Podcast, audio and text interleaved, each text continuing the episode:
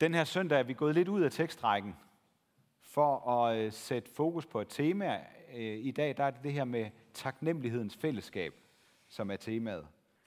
Og derfor så skal vi øh, høre nogle, øh, nogle ord fra øh, Paulus brev til menigheden i Filippi fra kapitel 4. Og der står sådan her, som I også kan se det på skærmen. Glæd jer altid i Herren. Jeg siger af dig, glæd jer. Lad jeres mildhed blive kendt af alle mennesker. Herren er nær. Vær ikke bekymret for noget, men bring i alle forhold jeres ønsker frem for Gud i bøn og påkaldelse med tak.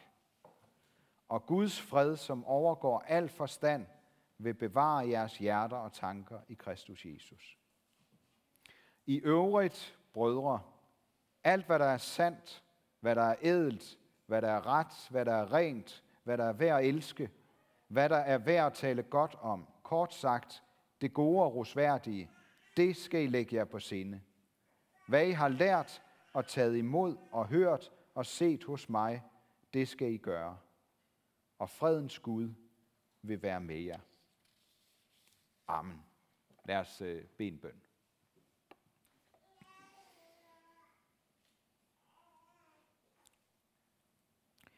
Jesus, tak for øh, de ord, vi får lov til at høre i dag.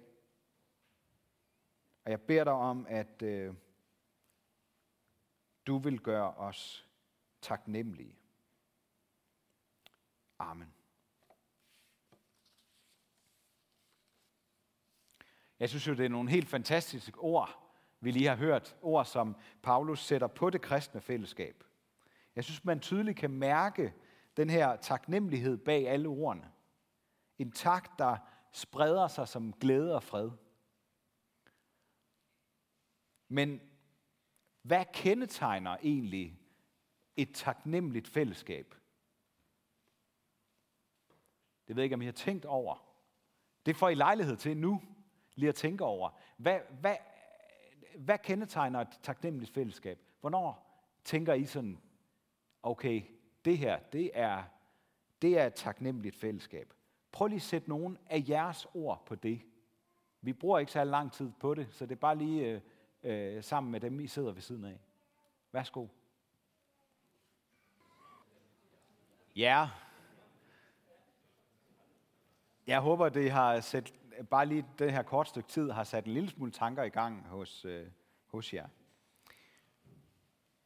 Jeg har tænkt over, at øh, Jesus ikke så sjældent endda er inde omkring noget med taknemmelighed. Eller måske mangel på taknemmelighed.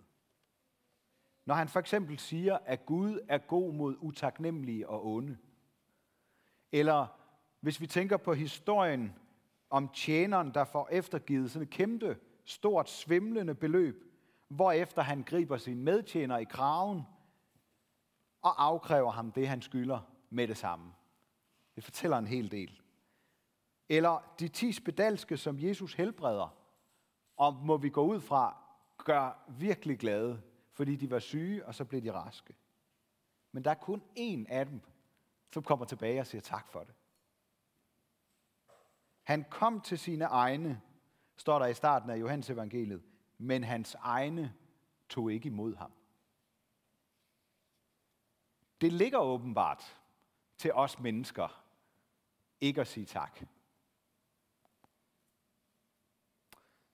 Og det er altså en af grundene til, at vi skal have det her tema i dag, fordi jeg tror, vi er nødt til at øve os i at sige tak. Vi er nødt til at opdage eller genopdage, hvad vi har at sige tak for. Og så er vi for det tredje nødt til at lade os smitte af taknemmeligheden. Og det er de tre ting, jeg godt vil komme ind på i prædikenen i dag. Ligesom det onde ifølge Jesus kommer fra vores hjerter, så kommer takken også indenfra. Gaverne, de kommer udefra eller ovenfra. Men vores respons på dem i form af tak, det kommer indenfra. Da vi planlagde gudstjenesten, så talte vi også om, hvad der kendetegner et taknemmeligt fællesskab. Der er man, der er man god til at hjælpe hinanden. Man er god til at tage imod hjælp fra andre. Eller måske øver man sig på det. Man vælger at se efter det positive, frem for at brokke sig over det, der selvfølgelig altid kunne være bedre. Det er der altid noget af. I et fællesskab præget af taknemmelighed, der deltager man og bakker op ved at møde op. Ikke kun for sin egen, men også for de andres skyld. Af taknemmelighed for, at man kan være en del af noget større. Hvor ville det være fantastisk, hvis det lå mere naturligt til os at sige tak. Nogle gange så handler det om, at vi ikke lige får sagt det videre, fordi vi vil måske ikke lige forstyrre eller blande os. Og jeg tror, som danskere, der, der udstråler vi nogle gange sådan en, en privathed, der gør, at vi skal ture sige tak til hinanden. For tak forstyrrer ikke, kun på den gode måde. Efter at have læst Paulus ord om at glæde sig, så tror jeg, der er ikke så få af os, der sidder med den her følelse. Lad os gøre det noget mere. Lad os få det lidt mere, som det der Paulus snakkede om. Også selvom det ikke altid er let. Jeg tror, vi skal øve os hver for sig, og ikke mindst, når vi er sammen. Så vores mildhed bliver kendt, så vi viser en udvendig glæde, som et modtræk til brok. Man plejer at sige, at intet nyt er godt nyt. Men det er altså ikke bare, det, det er bare ikke godt nok, hvis vi kun takker for det ekstraordinære og brokker os, hvis noget er virkelig dårligt, så gør vi det simpelthen ikke godt nok. Den usagte tak og glæde over, at så mange gør så meget for vores fællesskab, den skal vi øve os i at sætte ord på. For det betyder noget, når nogen kommer hen og siger tak.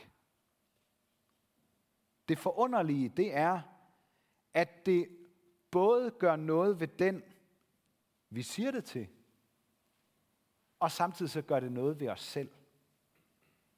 Det skaber en livsvigtig relation mellem os. Jeg har tidligere talt om, at øh, man skal gøre sig for til at kritisere eller formane andre. Og det gør man i høj grad ved også at rose og sige tak og sætte pris på. Ellers kan vi som mennesker ikke sætte pris på velment kritik. I det stykke, der synes jeg, Paulus er et vanvittigt godt eksempel for os. Han begynder, I kan selv prøve at læse efter i Nytestamentet, han begynder stort set alle sine breve til menighederne med at rose og sige tak. For et eller andet. Der, der er enkelte gange, det er meget sjovt at læse, der er enkelte gange, hvor han virkelig har svært ved at finde noget at rose dem for. Men han finder alligevel sådan lige lidt, et eller andet. Og på den måde, så gør han sig fortjent til også at sige dem den side af sandheden, som de ellers ikke ville høre på. Det må vi også godt bruge i forhold til vores relationer og i fællesskaberne her i kirken. Hvis vi er gode til at rose hinanden og sige tak, så gør vi det også lettere nogle gange at sige, ved du hvad, der er noget, jeg undrer mig over. Sig mig en gang, skal vi ikke lige snakke om, hvordan vi egentlig gerne vil have det? Så vi kan bestemt øve os i at sige tak. Og lad os bare begynde på det allerede fra i dag.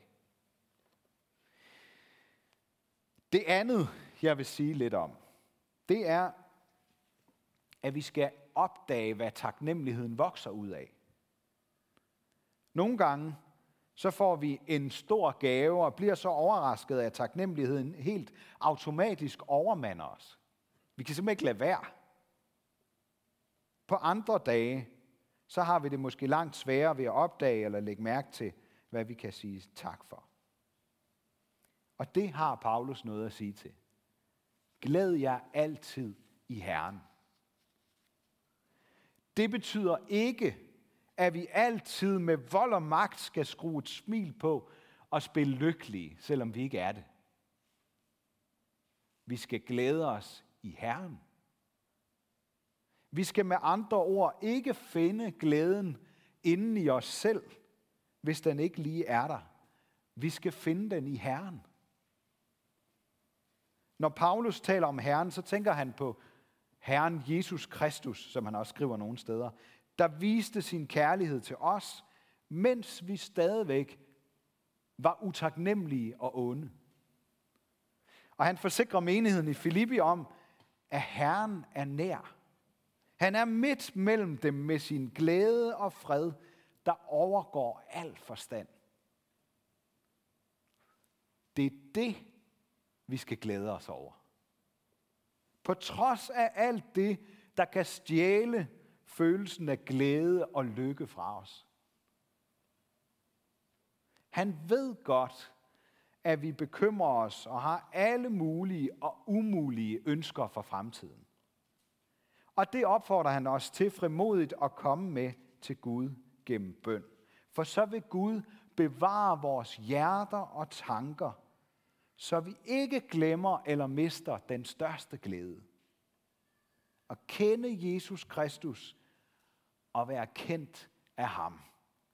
Det er den største glæde. Nu er det jo ikke, fordi Gud hører vores bønder bedre, hvis vi begynder med at takke ham. Men det gør noget ved os, når vi først takker, og derefter beder om det, som vi længes efter og mangler. Prøv at tænk på fader vor, der begynder med en påkaldelse af Guds hellige navn, og derefter åbner for alt det, som Gud godt ved, vi har brug for. Vores tak, vores taknemmelighed er også en beskyttelse mod, at vi tager livet og Guds gaver til os som en selvfølge. Vi får så let ejerskabsfølelse over det, vi ejer og det, vi kan. Og vi må bestemt gerne tage ansvar for vores liv og muligheder. Men som jeg husker, Lars Løkke sagde det flere gange om regeringsmagten, mens han var statsminister, så er den kun til låns. Sådan er det også med vores liv og vores muligheder. Det har vi fået for at gøre godt mod andre. Er det ikke underligt, at vi nogle gange skal opdage de mennesker, der er lige ved siden af os, som vi har tæt på os? Hvorfor går så mange venskaber, ægteskaber og familier fra hinanden?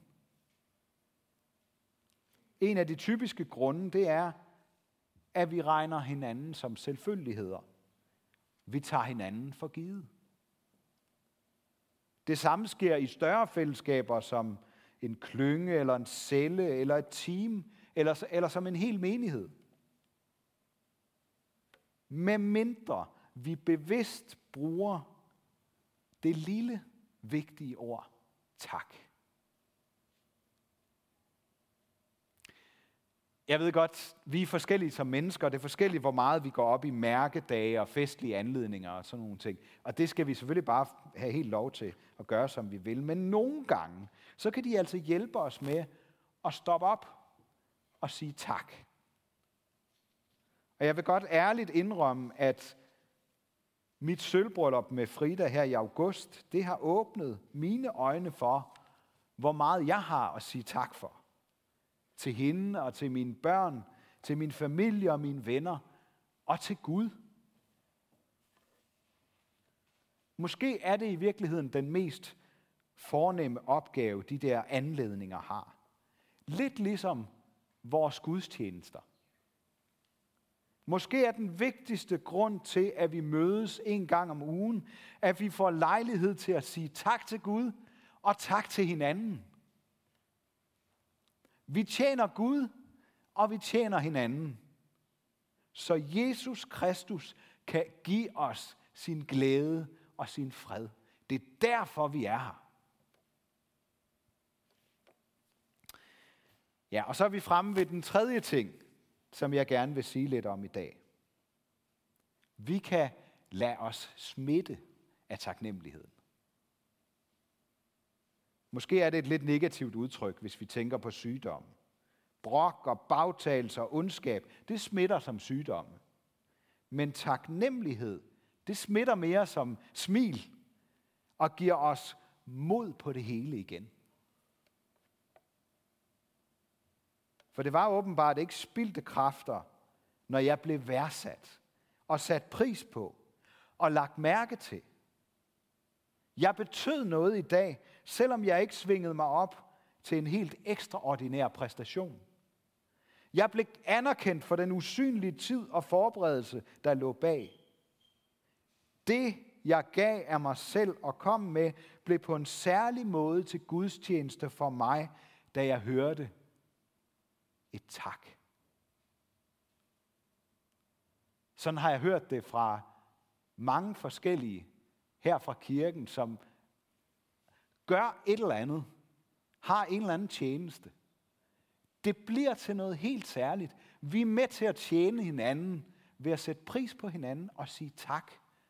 Vi, det, vi gør det til mere gudstjeneste, når vi gør det. Og lurer mig om ikke mange af os, når vi går hjem fra en gudstjeneste, hvor vi, hvor vi er blevet glade for at være med, i virkeligheden slæber en tak med os hjem, som vi, vi ikke lige fik afleveret. Der, hvor den egentlig skulle have været afleveret. Selvom Gud ser os hver gang og glæder sig over vores tjenester om søndagen og i hverdagen, uanset hvad andre siger, så har vi også brug for at mærke taknemmeligheden fra andre i menigheden. Er det fordi, vi er dårlige til at sige tak, at vi mangler penge og frivillige i kirken?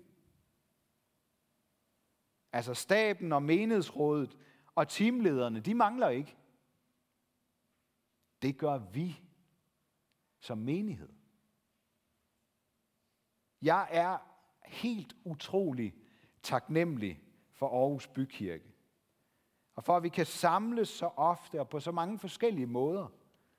Og for alle de mange timer og kroner, der bliver givet i taknemmelighed til Gud og hinanden. For det, vi har sammen. Og jeg ved det ikke. Måske er det mig, der har stirret mig blind på noget.